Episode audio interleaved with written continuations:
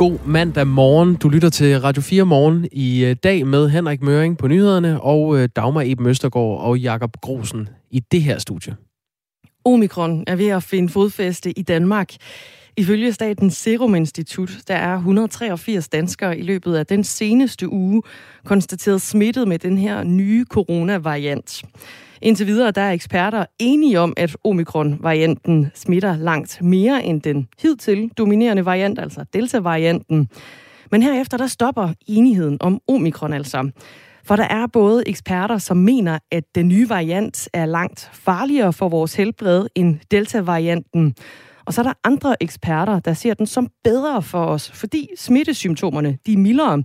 Og så ser de den også som bedre, fordi at den kan altså være begyndelsen på slutningen for coronapandemien på grund af de her mildere symptomer. Mads Albertsen, godmorgen. Godmorgen. Professor på Institut for Kemi og Biovidenskab ved Aalborg Universitet. Du holder øje med nye coronavarianter for sundhedsmyndighederne. Og den her omikron-variant, hvor bemærkelsesværdig er den? Jamen det første, man kan sige, det er, at den har rigtig mange ændringer i det, vi kalder spike-proteins. Og det i sig selv er meget bemærkelsesværdigt, og vi har aldrig set så mange mutationer i spike-proteinen før. Så det er det første røde flag, vi har kigget på. Og når du snakker om røde flag, hvor farlig er den nye variant så? Det ved vi ikke endnu. Det er jo desværre der, vi er, og det er det, som vi alle sammen gerne vil vide. Som I selv sagde før, så begynder vi at se, at der begynder at være ret stor evidens for, at den er mere smitsom. Nu skal vi så finde ud af, hvorfor. Er det, fordi den smitter mere, eller fordi den kan omgå antistofferne, som vi allerede har dannet? Og derefter så kan vi så begynde at se på alvorlighed af sygdomsforløb. Vi har 183 konstaterede tilfælde af omikron-varianten her i Danmark. Hvad for nogle kendetegn er der ved den her nye variant? Jamen, altså, det kan vi ikke sige så meget om endnu. Vi er først lige, som I selv siger, i den her uge begyndt at få nok tilfælde i Danmark, til vi kan begynde at følge det. Så de næste par uger, der følger vi med i dataen fra Danmark og skeler til Sydafrika, simpelthen for at begynde at finde ud af de her ting. Det kan vi ikke sige noget om endnu.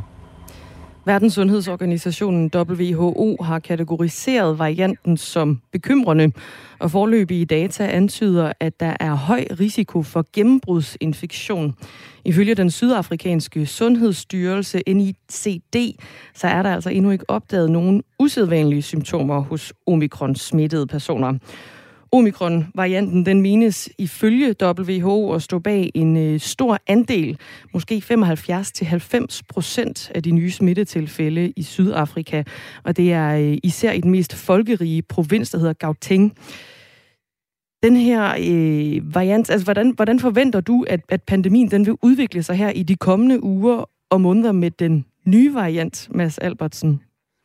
Altså det, vi kan være bekymrede for, det er, at vi får en stor stigning i antal smittede.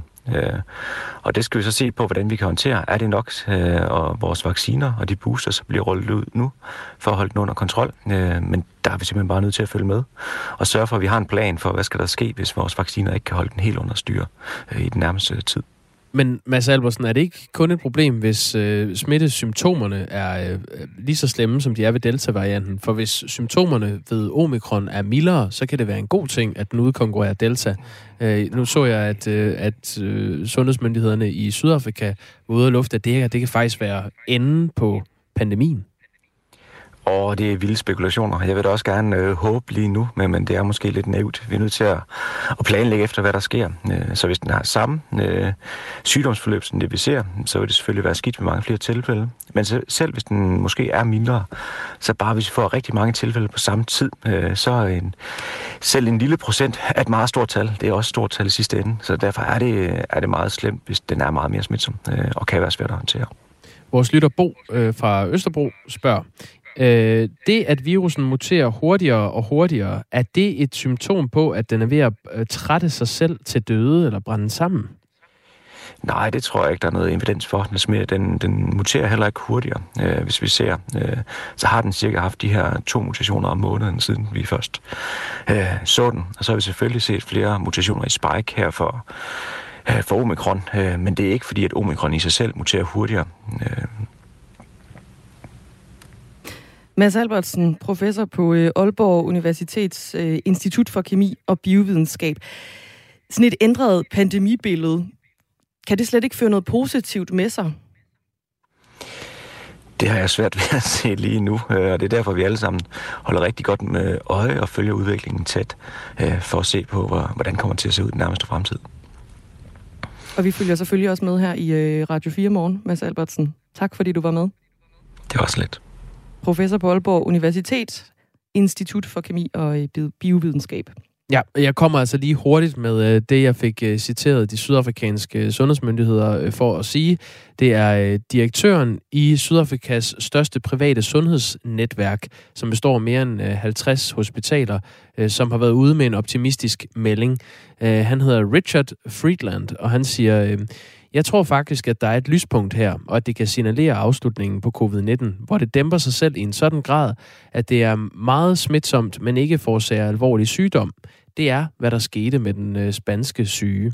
Og det er altså, fordi man i Sydafrika lige i øjeblikket er midt i sin fjerde coronabølge, og i de 3 foregående blev der konstateret store stigninger i antal smittede, efterfulgt af tilsvarende stigninger i hospitalsindlæggelser, men det er altså ikke det, som man ser lige nu i Sydafrika.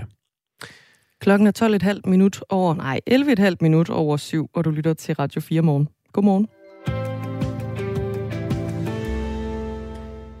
Det er ikke alle, der er interesseret i at få en vaccine mod covid-19. Heller ikke her i Danmark. Der er 76,1% af befolkningen lige nu fuldt vaccineret. For nogle er modstanden så stor, at man helst vil have en partner, en livsledsagerske, der ikke har fået vaccinen. Og derfor findes der lige nu nogle grupper på Facebook for ikke-vaccinerede mennesker, som søger kærligheden blandt ligesindede. En af dem er dig, Benedikte Nysom-Johansen. Godmorgen. Godmorgen. Du er tankefeltterapeut, og så er du medlem af en af de her grupper på Facebook. Hvorfor er det et kriterie for dig, at din partner ikke er vaccineret? Det er vigtigt for mig, at han ikke er vaccineret, fordi at når, som det der er meningen, når vi er i en singlegruppe, det er, at vi ønsker at få sådan en kæreste, en partner, det er at kysse og have sex. Og der er risiko for, at det her, når vi kysser, så blandes vores DNA. Det gør det jo i spyttet, når vi kysser, og det er dejligt at kysse, og det er vigtigt, vi kysser, det er jo fyldt med kærlighed, og der er for meget sundt i at kysse. Og det skal ikke være bare det her almindelige tantekys, det skal være virkelig French kissing, som er så sundt for både parforhold og for os, som er singler. Så det, når jeg så gerne vil kysse med en mand, så vil jeg gerne have, at hans DNA er ikke påvirket af en vaccine, som jo er de her mRNA-vacciner, og de påvirker hans DNA og mit også, og så kan det påvirke det, der hedder vores blueprint, altså den kernen af mig. Og jeg har bare lyst til, at jeg vil bevare et rent blueprint. Undskyld, jeg afbryder dig her, Benedikte Nysom-Johansen. Hvor har du den her teori fra? Den har jeg fra, hvad jeg har læst, og hvad jeg har studeret i mit eget studie som psykoterapeut og tankefeltterapeut og metasundhed, viden om kroppen, hvordan den bliver påvirket af både det, vi føler, og vi tænker, og det, vi putter ind i vores krop, om det så er en vaccine. Ja, fordi det står i modsætning til det, som de etablerede myndigheder melder ud i forhold til, hvordan en vaccine påvirker kroppen. Altså, at du skulle sådan ligesom få overtaget noget vaccine fra en eventuel partner, der er vaccineret. Ja, det er jo det, der er det interessante, at det er stadigvæk et eksperiment, det her. Det er jo verdens største eksperiment, så vi kender jo ikke helt resultaterne af den. Det er jo også kun en nødgodkendt vaccine. Så det er vigtigt for mig, at jeg har tillid til min krops styrke, og jeg ikke bliver afhængig af, at jeg skulle blive stukket hvert år. Og jeg ønsker heller ikke en mand, som er afhængig. Jeg ønsker en mand, som har tillid til, at kroppen den er sund og stærk, og vi har en kerne af også. Mit blod er rent og sundt. Altså, vi ved, at blod det skiftede i løbet af 3 måneder, og så har alle mennesker jo, altså udtjente blodceller er jo udskiftet.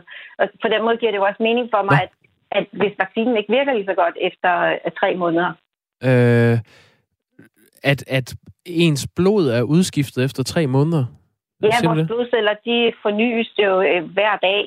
Udtjente, de udskilles, og nye kommer jo til. Og efter 3 måneder, så har vi jo ganske enkelt fornyet vores blod.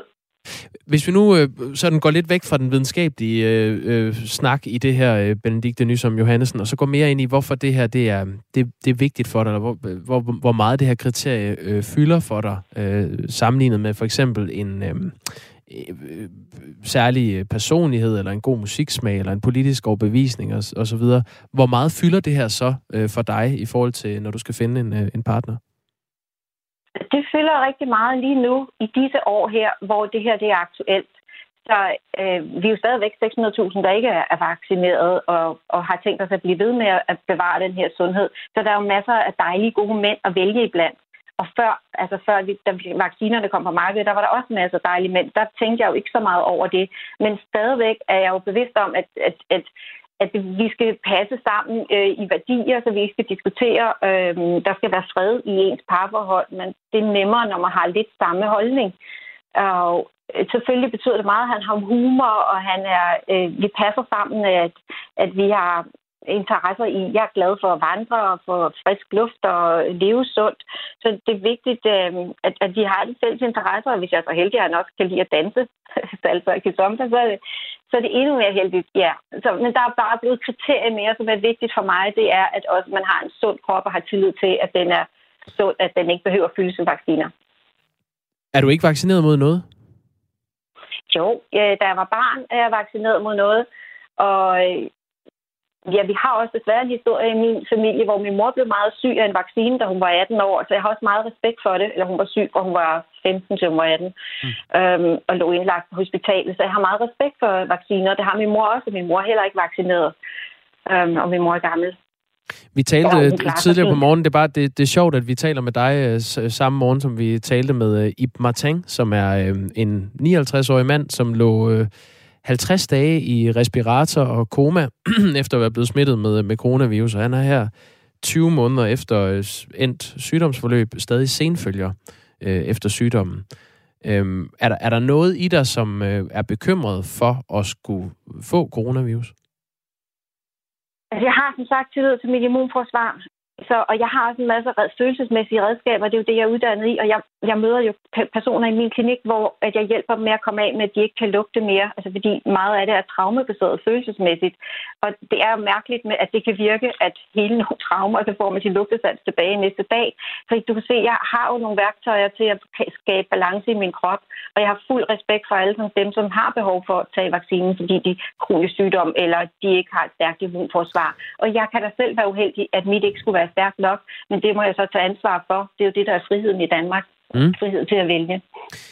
Der findes altså en række Facebook-grupper for ikke-vaccinerede mennesker, som kan møde hinanden og indlede en romantisk relation, hvis man har lyst til det. Og den største af dem har 1300 medlemmer. Hvad bruger du sådan en gruppe til? Jeg lytter til, hvad de andre skriver og bliver berørt af, hvad de har af udfordringer. Der er for eksempel en, der skriver, at hun ikke har mange mennesker i sit liv mere. Hun har mistet mange kontakter, venner og familie, viser hende ryggen. Og det er vigtigt, at vi mennesker er jo flokdyr, så vi har behov for fællesskaber. Så jeg bruger den også til at kommunikere med dem, som føler sig ensomme. Altså, min familie har ikke vendt mig ryggen. Vi er flere, der ikke er vaccineret, vi er flere, der er vaccineret. Og der er respekt og åbenhed. Men det er der altså i mange familier ensomhed og kvinder og mænd, som føler sig ensomme. Så der er behov for, at der er den her gruppe, hvor vi let kan kommunikere med hinanden. Har du mødt nogen endnu? Jeg er så heldig, at jeg skal på date med en spændende mand her i den her uge. Nå, okay. Jamen, det lyder jo dejligt, Benedikte Nysom-Johansen. Lige her til sidst, vil det være en dealbreaker for dig at indlede et romantisk forhold til en vaccineret person? Altså, jeg vil sige, efter de her 3 måneder, hvor hans blod ganske enkelt er fornyet, ikke? Der er han ikke lige så påvirket af det mere.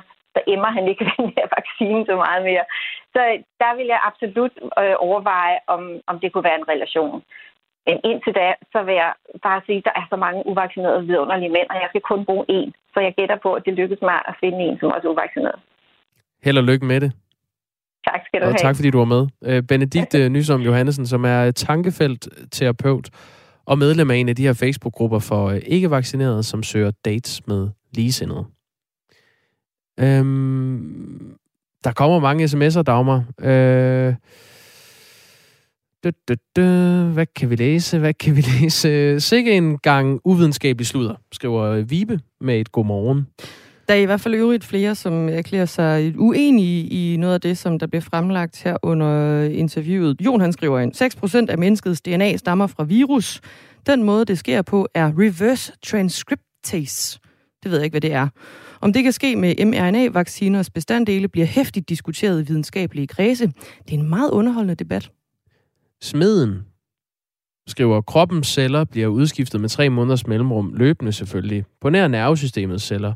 Blodet bliver udskiftet over et års tid, så vidt jeg ved. Hilsen smeden. Ja, jeg har altså prøvet at stå og søge på det der med hver 3. måned. Ja. Jeg kan ikke lige umiddelbart finde det. Vaccinen er ude af kroppen efter 3 dage. Det resterende er antistoffer. DNA bliver ikke påvirket. Det er for vanvittigt. Stop det her interview, skriver Vejlenseren. Ja, der er jo mange holdninger til den sag, og noget er videnskabeligt, og noget er ikke. Det her det er jo interessant at gå ind i, hvad betyder det så for ønsket om at indlede en romantisk relation til et andet menneske. Og det var det, vi blev lidt klogere på her. Lige nu er klokken 21:07, og det er Radio 4 Morgen, du har tændt for. Nummeret herinde er 1424. Start beskeden med R4 og et mellemrum. Københavnere kan se frem til 9 nye veje og pladser, og de er altså opkaldt efter kvindelige socialdemokrater. Og det er faldet flere andre partier for brystet. Altså ikke, at det er kvinder, der kommer på vejskiltene, men at det absolut lige skal være socialdemokratiske kvinder. Blandt andre Venstre, som altså hellere så, at vejene blev opkaldt efter kvindelige politikere fra, ja, selvfølgelig Venstre. Jens Kristian Lütken, godmorgen. Jens Kristian Lütken, er du med her? Ja, jeg er med. Godmorgen. Du er med der. Du er medlem af Københavns Kommunes borgerrepræsentation for Venstre. Venstre, Alternativet og Konservative har som alternativ til de 9 socialdemokratiske kvinder foreslået 3 tidligere kvindelige medlemmer af Folketinget for Venstre. Et fra Radikale og så Danmarks første kvindelige præst. Hvorfor er det overhovedet vigtigt for jer, at de her 9 veje, de ikke udelukkende bliver opkaldt efter socialdemokratiske kvinder?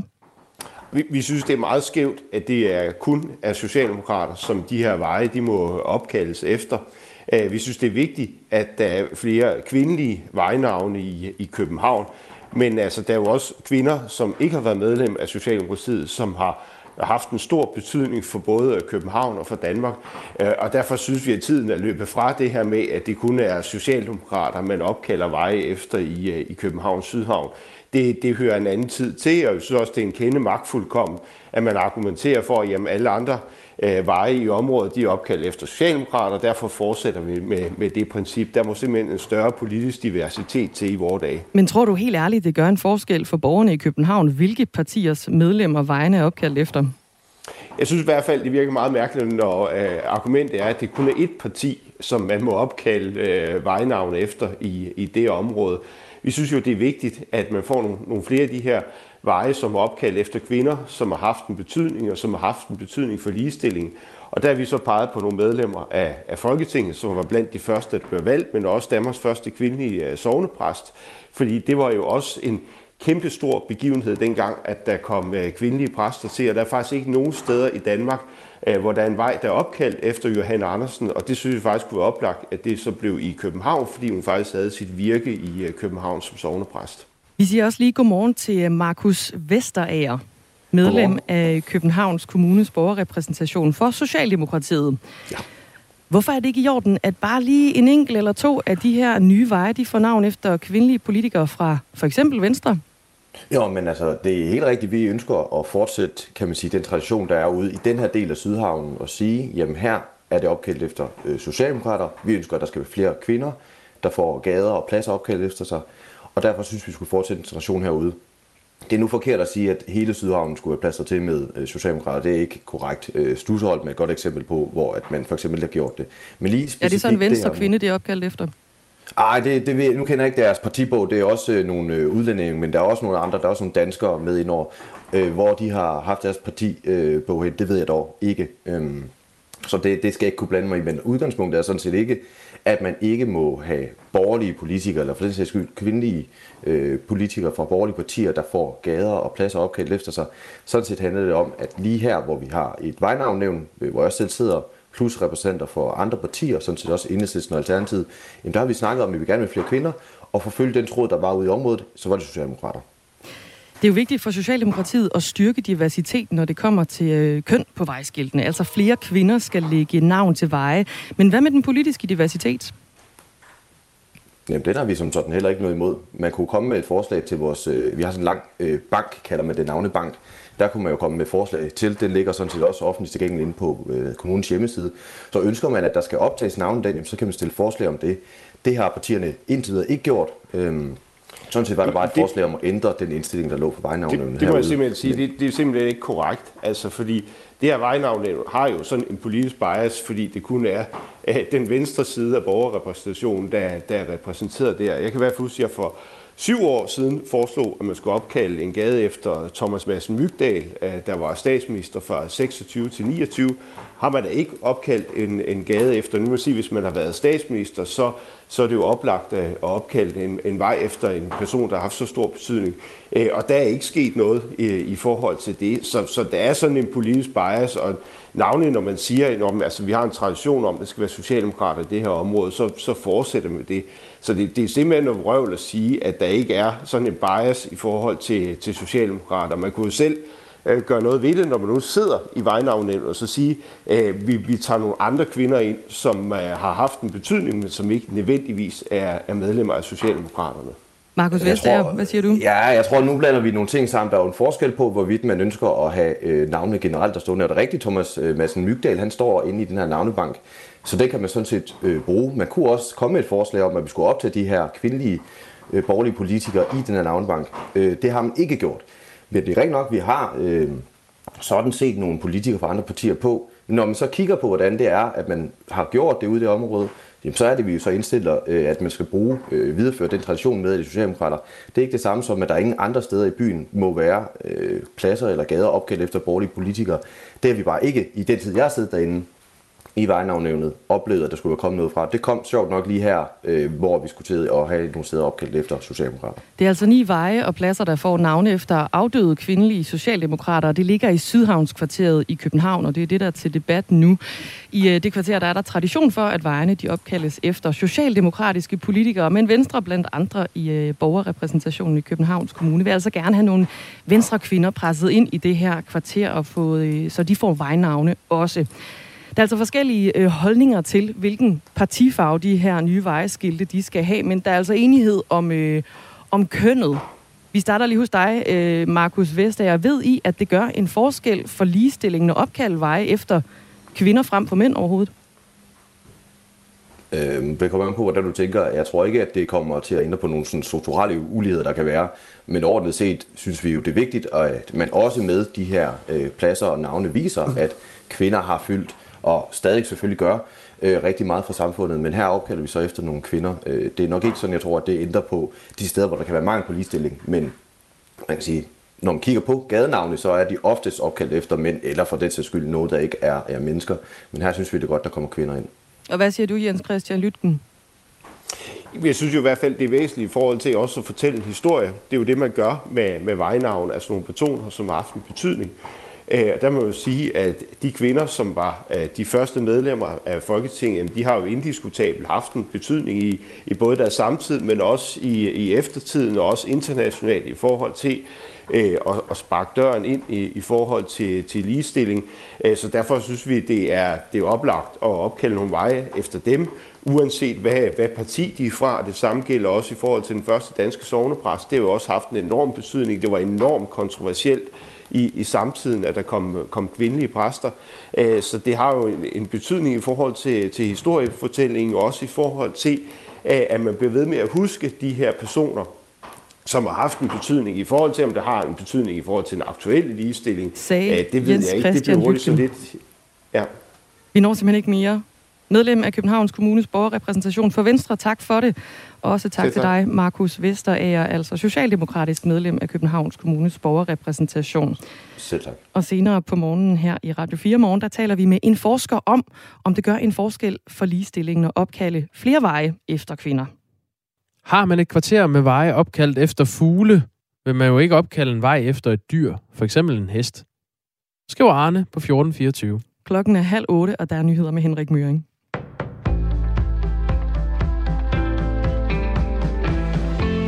Erhvervslivet er kommet bedre gennem coronakrisen end frygtet. Det viser en analyse fra Finans Danmark af virksomhedernes regnskaber for 2020. Selvom der er forskelle mellem enkelte brancher, så er konklusionen, at virksomhederne er kommet nogenlunde gennem krisens første år. Krisen blev ikke så hård, som vi havde ventet, siger Niels Arne Dam, cheføkonom i Finans Danmark. Målt på indtjeningen har byggeriet klaret sig bedst. Det kan blandt andet forklares med fremgang på boligmarkedet under krisen og øget efterspørgsel efter forbedringer i private hjem. For handel og fremstillingsindustrien har indtjeningen været på niveau med før krisen. Værst er det gået for servicebranchen, hvor indtjeningen har været under niveauet fra før krisen. Forklaringen på det er blandt andet, at restauranter og hoteller ikke har kunnet tage imod gæster.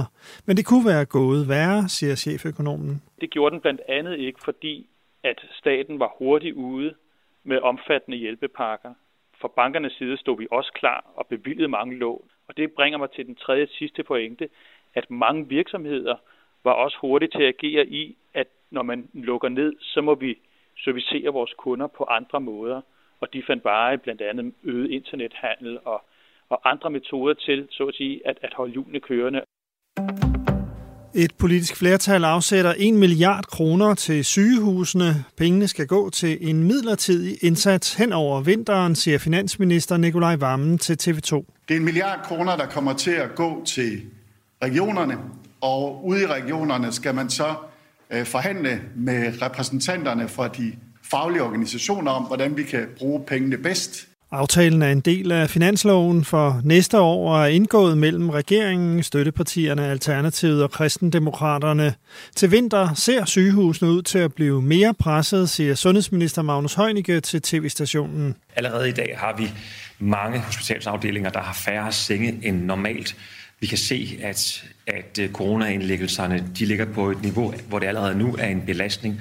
Og i de estimater, vi har for de kommende uger og måneder, det viser, at der er i særskilt behov for, at vi får styrket robustheden i vores sundhedsvæsen. Milliarden skal også hjælpe med at fastholde sundhedspersonale, men der er ikke noget lønløft til sygeplejerskerne, siger finansministeren. Den afsatte leder i Myanmar, Aung San Suu Kyi, er blevet idømt 4 års fængsel, det oplyser en talsmand for landets militærstyre. Suu Kyi er blevet idømt henholdsvis 2 års fængsel for opildne til oprør mod militæret og 2 års fængsel for at bryde landets coronaregler. Det militærstyre, der har taget magten i Myanmar, tiltalte hende for at opildne til oprør efter 2 udtalelser fra hende i februar, hvor hun kritiserede militærkuppet. Anklagerne, hun er blevet dømt for i dag, er blot 2 ud af i alt 11 mod den afsatte leder. Hun risikerer mere end 100 års fængsel, hvis hun bliver kendt skyldig i alle anklagerne. Skandinaviske flyrejsende skal igen have mundbind på. Siden oktober har det ikke været et krav at bære mundbind på SAS-fly i Skandinavien, men det ændrer sig fra i dag. Mundbindet skal igen på, før rejsende må stige ombord på grund af stigende coronasmitte i landene. På SAS-fly uden for Skandinavien er det forblevet et krav at bære mundbind. Mest tørt og perioder med lidt sol fra 2 graders frost til 3 graders varme. Lidt til frisk vind omkring øst.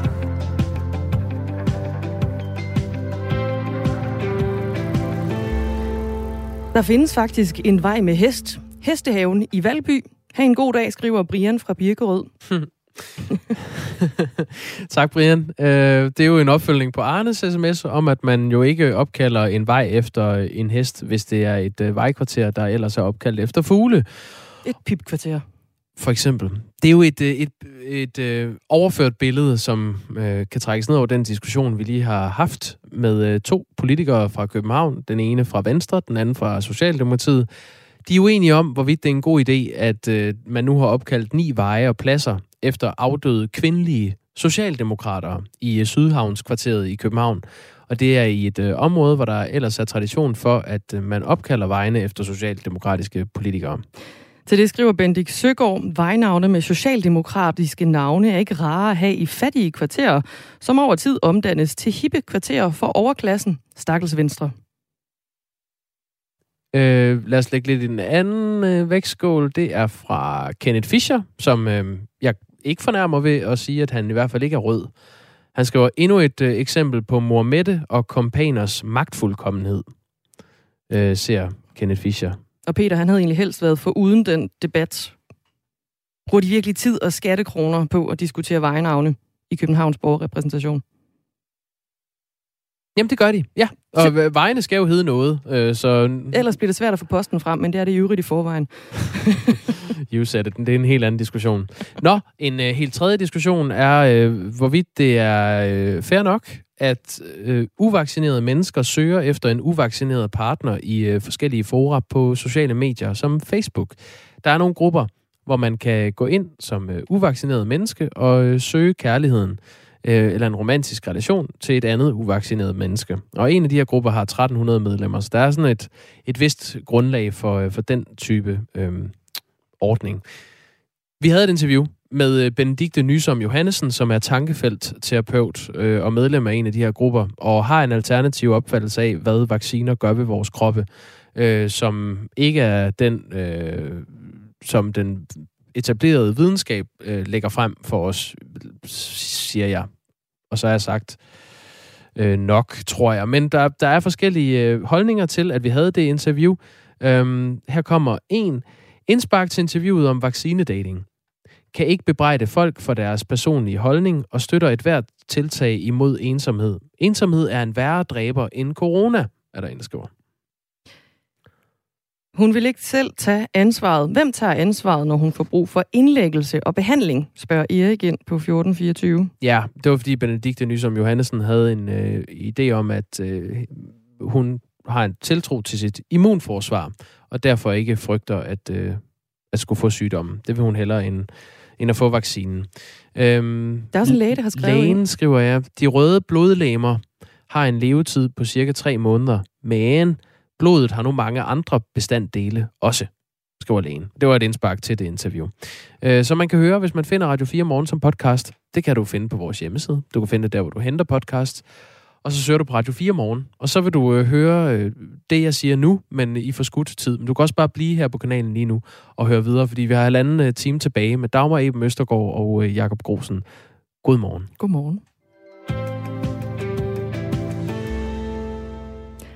Der er 1 milliard kroner på vej til et presset sygehusvæsen. I aftes, der præsenterede finansminister Nikolaj Wammen sammen med en række af Folketingets partier en såkaldt vinterpakke.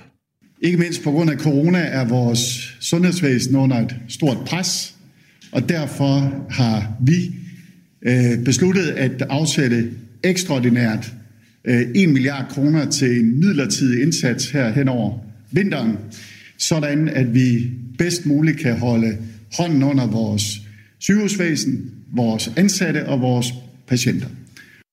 Ja, og nogle af dem, som længe har råbt op om forholdene og mangel på ressourcer i sygehusvæsenet, det er jo sygeplejerskerne. Grete Christensen, godmorgen. Godmorgen. Formand for Dansk Sygeplejeråd. Den her 1 milliard, den skal jo ikke kun gå til sygeplejerskerne, men til alle pressede faggrupper i det danske sundhedsvæsen. Mener du, 1 milliard kroner er nok? Man kan altid diskutere størrelsen af det her, og det er klart, at flere penge ville kunne gøre noget mere.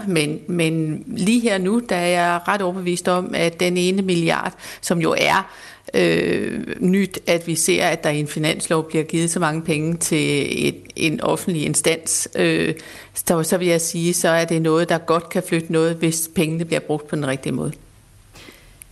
Det er jo en midlertidigt løft for at hjælpe sundhedsvæsenet gennem coronakrisen jo især.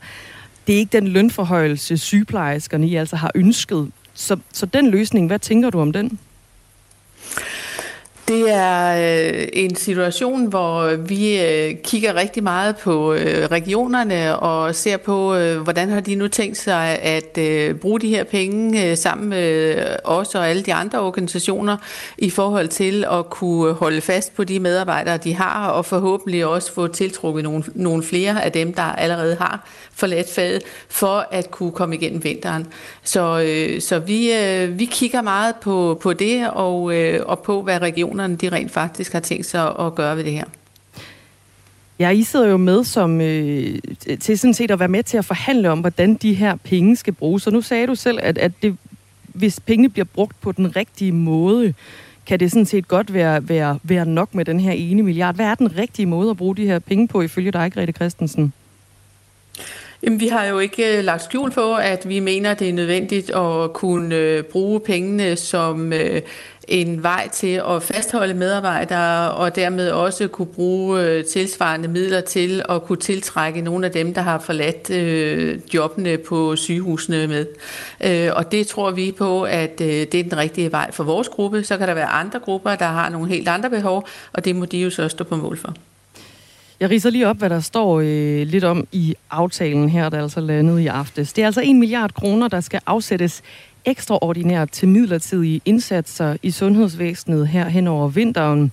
Regionerne, de skal udmønte pengene til at få sundhedsvæsenet igennem en svær vinter. Det er regionerne, som står for at forhandle, hvad pengene skal gå til, og det gør de sammen med relevante fagorganisationer. Pengene, de skal bruges til at fastholde sundhedspersonale, og de skal styrke aktiviteten i sygehusvæsenet til gavn for patienter og personale. Og pengene, de skal tilgodese alle personalegrupper i sundhedsvæsenet, altså i sygehusvæsenet. Det understreges, at det altså ikke er et permanent lønløft hedder det, til nogle faggrupper, men en midlertidig ordning. Og det er ude i regionerne, pengene, de skal fordeles med hjælp fra faglige organisationer, sagde Wammen også i aftes. Vi har tillid til, at man ude lokalt i et samarbejde mellem regionerne og vores medarbejdere finder de rigtige løsninger. Og det er fra vores side i dag, har vi skrevet checken. Nu er det op til regioner og medarbejderne derude at bruge det bedst muligt, og det har vi tillid til, de kan.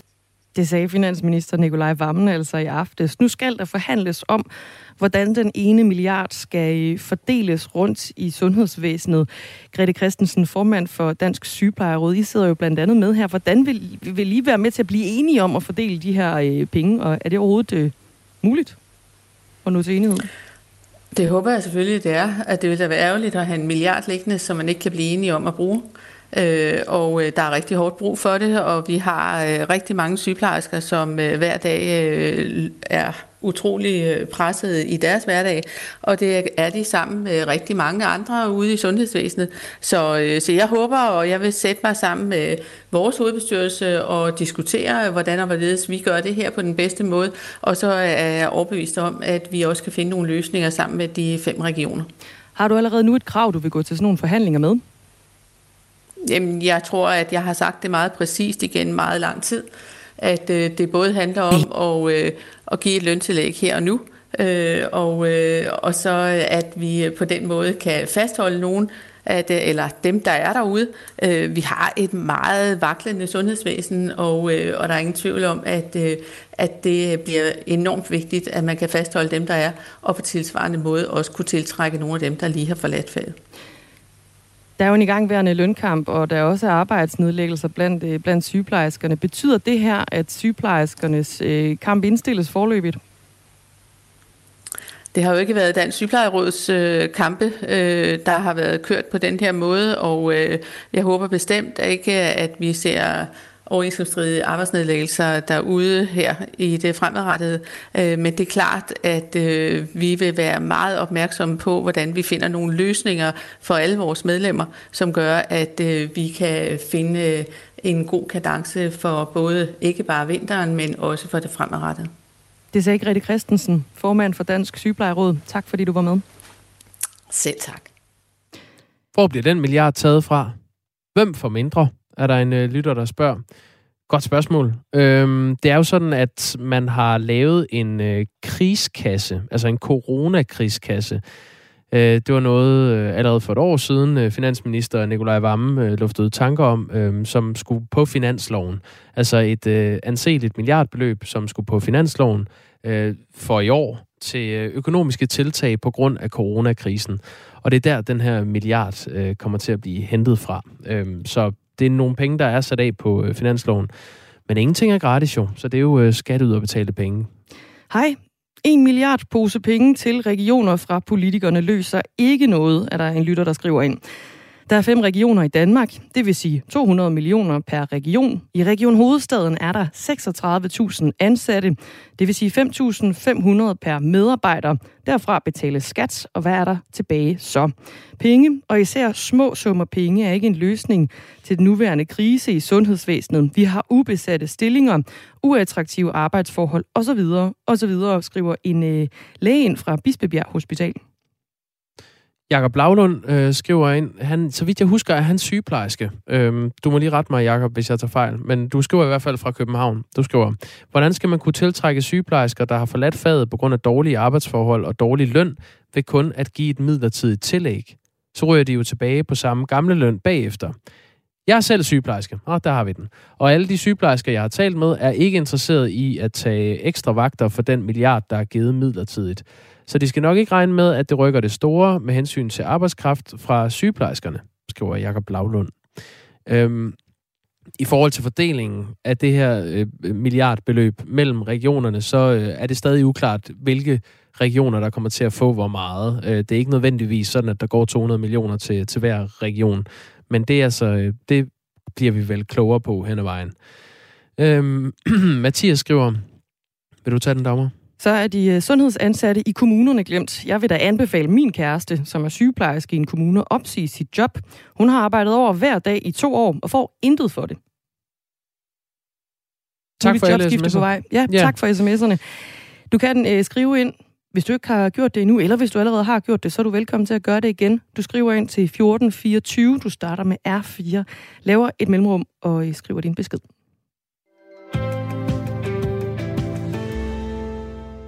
Dokumentarserien Me Too, sexisme bag skærmen, om en kultur med overgreb og grænseoverskridende adfærd på TV2, har siden premieren på Discovery Plus for en uge siden fyldt rigtig meget i de danske medier. I den her dokumentar fortæller en række kvinder om stærkt ubehagelige og grænseoverskridende oplevelser igennem flere år i den tid, de har været ansat på tv-stationen TV2. Og så kan man... Ja, man kan jo tænke, hvis bare nogen havde fortalt TV2's ledelse om den sexistiske kultur, som herskede på stationen. Man får i hvert fald det indtryk, at det havde været rart for nogle af de her tidligere højt placerede i ledelsen på TV2, hvis de havde fået det at vide. Det er i hvert fald det, der bliver sagt. Mm. Så kunne man så spørge, har I set jeres egen jubilæumsvideo fra 2013? Fordi den får lige nu en revival på de sociale medier. Det er sådan, at TV2 fyldte i 2013 25 år, og det var med et brag af en festvideo. Det er altså et jubilæum, sådan semi-rundt er det vel. Det skal jo fejres. Ja, det er en milepæl at nå 25 år, et flot jubilæum, og TV2 har, det skal man jo også have med i den her historie, gjort det rigtig godt. De har været den mest sete station i mange år. Men den her musikvideo, de fik lavet, den var den er ikke set magen til uden for gangsterrap-miljøet, vil jeg sige. Den er TV2 og gangsterrap, det er nogle flotte linjer, du får trukket. Ja, men det er sådan set næsten dem selv, der trækker den. Altså, tiden har ikke været nådig ved den film. Lad os bare sige det sådan. Det er et scenarie, hvor Daft Punk, det gode gamle... elektropop-rocket robotorkester fra Frankrig, lavede et kæmpe hit, der hed Get Lucky. Og det nummer, det synger tv-stationens profiler, de synger, vi er her kun for at feste. Og så, det var den der We're Up All Night to Get Lucky, eller sådan noget, ikke? Ja, som lige er blevet... sammen med Pharrell Williams. Ja. Kæmpe landeplage på det tidspunkt. Fuldstændig. Og det fik Michael Dyrby til at gribe gitaren, altså daværende nyhedsdirektør, som danser rundt i den her video, mens de kvindelige værter, Natasha Crone og Cecilie Bæk og Divya Das og Karin Krus, danser i lovkorte kjoler sammen med rapperen MC Clemens, som var det en musikvideo for 50 Cent. De sidder ligesom i en sofa. Clemens i midten, ikke? Jo. Og så kvinderne rundt om i en lidt... Som sidder sådan, og der bliver flirtet. Også lidt lårkort. Ja. I videoen medvirker også Merete Eldrup, som på det tidspunkt var administrerende direktør for TV2, og slår tonen an. De er her kun for at feste, og Anne Engdahl Stig Christensen, som har været TV2's administrerende direktør siden 2019, medvirker også. Dengang var hun så programdirektør. Og så er der så også nogle Playboy-bunnies, som danser rundt let påklædt med kaninører på hovedet, som man kender det fra mandebladet Playboys seksualiserede. Og ved nogen mene kvindeundertrykkende univers, hvor mændene er seje og kvinderne er tilgængelige. Vi er næsten nødt til at høre lidt af den. Ja, det bliver vi altså nødt til.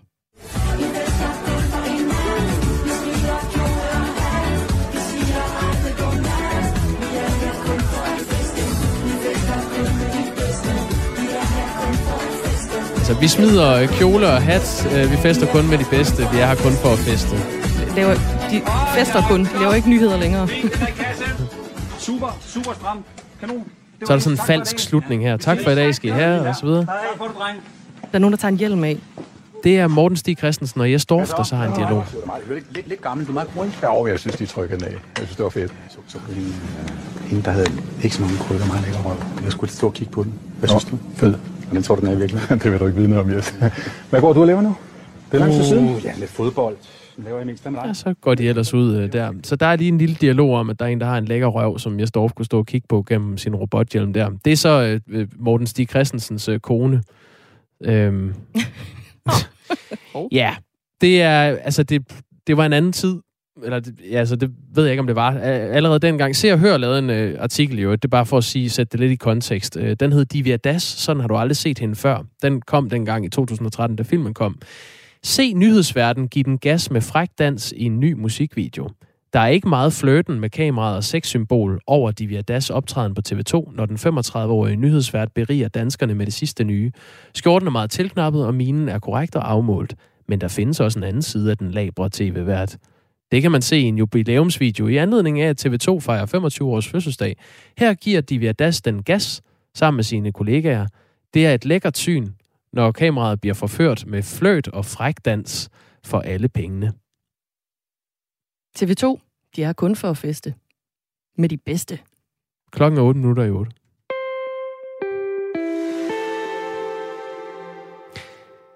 Kan man blive udsat for senfølger efter coronasmitte, når man bliver smittet, efter man er færdigvaccineret? Det har vi her på Radio 4 sat os for at finde ud af. Meldingen er fra de fleste senfølgeklinikker landet over, at det endnu er for tidligt at kunne konstatere noget. Men på Odense Universitetshospital har man netop fået i hvert fald en case, der kan give ny viden på området. Karen Mølgaard Christiansen er læge på senfølgeklinikken på Odense Universitetshospital. Godmorgen. Godmorgen. I har gjort en ny opdagelse, når det kommer til patienter med senfølger, efter at man er færdigvaccineret. Hvad går det ud på? Nej, jeg vil nu ikke sige, at det er en ny opdagelse, men vi blev spurgt om, der er folk, der er interesseret i at vide, om man også kan få senfølger efter coronavirusinfektion, hvis man bliver smittet, efter man er blevet fuldt vaccineret. Vi plejer at sige, at et af formålene med vaccinen, det er, at man måske ikke får så svær sygdom, som man ellers ville få, hvis man ikke var blevet vaccineret. Og så er der selvfølgelig mange, der er interesseret i, om man også kan få senfølger, hvis man bliver smittet efter vaccinationen. Og det, som du nævnte, det ved vi simpelthen ikke nok om endnu. Der er jo selvfølgelig, der går noget tid fra, man er smittet, til man får senfølgerne, eller til vi ser folk i senfølgeklinikken med senfølgerne. Og og dem, vi ser primært, det er jo yngre erhvervsaktive mennesker, og det er jo ikke så lang tid siden, at den gruppe mennesker er blevet fuldt vaccineret, så det er nok lidt tidligt at sige noget endnu. Men vi har da haft i hvert fald en enkelt patient, som var fuldt vaccineret, inden hun blev smittet, og som efterfølgende har været set også med senfølger. Hvilken type senfølger er det, den her fuldt vaccinerede person har haft? Nej, det kan jeg ikke. Altså, det kan jeg ikke sige. Men det vi generelt ser som et problem med senfølger i senfølgeklinikken, det er det samme det er generelt for de fleste af vores patienter. Det er, at det, der typisk fylder, det er jo, at man har den her udtalte mangel på energi, der gør, at man ikke kan, man kan ikke gøre de ting, som man plejer at gøre. Man kan ikke leve sit liv, som man plejer at gøre. Man har simpelthen ikke den samme energi. Vi plejer at sige, at man er lidt ligesom en gammel mobiltelefon, der ikke holder strøm. Man kan for så vidt det, man plejer, men man kører lynhurtigt død. Og det er både med fysisk energi og også mental energi. Når du ikke kan sige noget om den her patient, altså den vaccinerede patients senfølger, hvad ligger så til grund for det? Jamen altså, for det første, så den eneste grund til, at jeg overhovedet stussede over det, det var netop, at der var nogle journalister, der ringede i forrige uge og spurgte, om vi havde set noget. Der måtte jeg jo så sige, at det var jeg faktisk ikke klar over. Det var ikke noget, vi havde hæftet os ved. Og så kom der i hvert fald en patient, og så hæfter vi os jo selvfølgelig ved det, når vi er blevet spurgt om det. Men det er ikke normalt noget, vi sådan noterer os som værende det væsentligste, når vi taler med patienterne.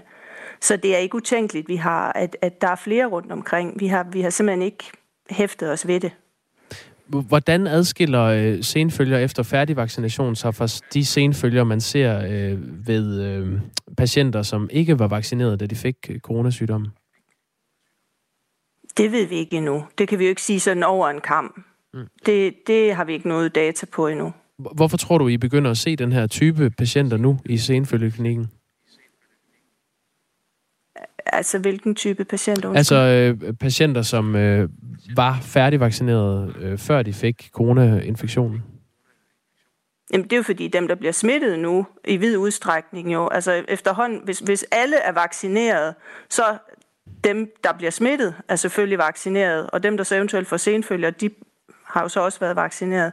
Til at starte med, der var der jo ingen, der var vaccineret, og så alle dem, vi så med senfølger, var selvfølgelig heller ikke vaccineret. Så efterhånden, som det var ældre og plejepersonale, der blev vaccineret, så er det jo dem, man ser.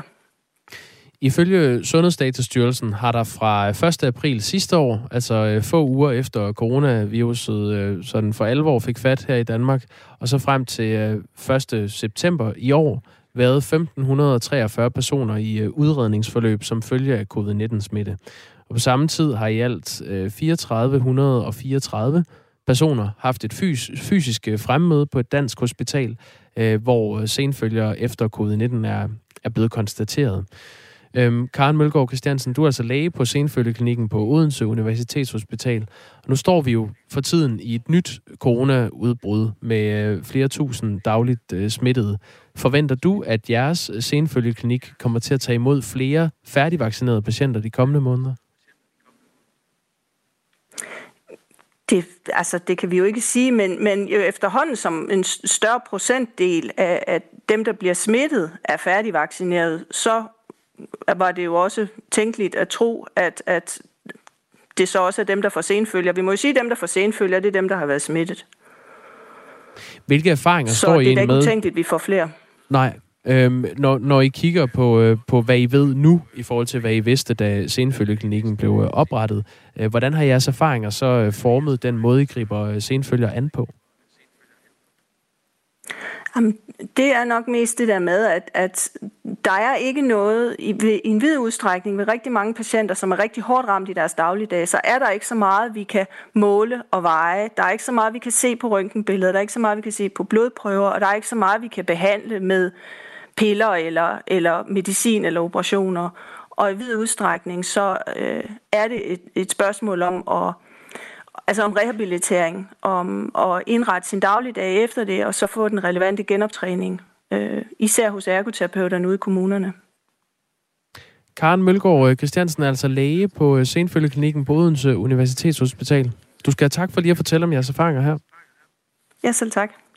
Vi kommer til at tale med professor i infektionssygdomme på Aarhus Universitet, Lars Østergaard, om hvad han forventer, at vi kan forvente af det her senfølgebillede, når det kommer til færdigvaccinerede patienter. Og ham skal vi tale med om 40 minutters tid. Du lytter til Radio 4 Morgen, og vi har lige et minut, inden der er nyheder. Jeg tænker, vi lige kan sige, at vi efter nyhederne, så taler vi med en forsker, Deline Sands, hun er adjunkt i dansk sprog ved Aalborg Universitet, og så har hun skrevet en PhD om, hvordan man navngiver gader og pladser. Og hende skal vi altså snakke med, fordi at man i København vil opkalde 9 nye veje efter 9 kvinder, og det er altså ikke hvilke som helst kvinder, det er socialdemokratiske politikere. Nu er det altså ikke længere kønnet på vejnavnet, men den politiske farve på vejnavnet, der er til disputs. Fordi Venstre, de synes altså, at det er for ringe, at Socialdemokratiet, de sætter sig hårdt på de her 9 vejnavne. Venstre, de vil også gerne have nogle af deres egne politikere lige får et flot skilt.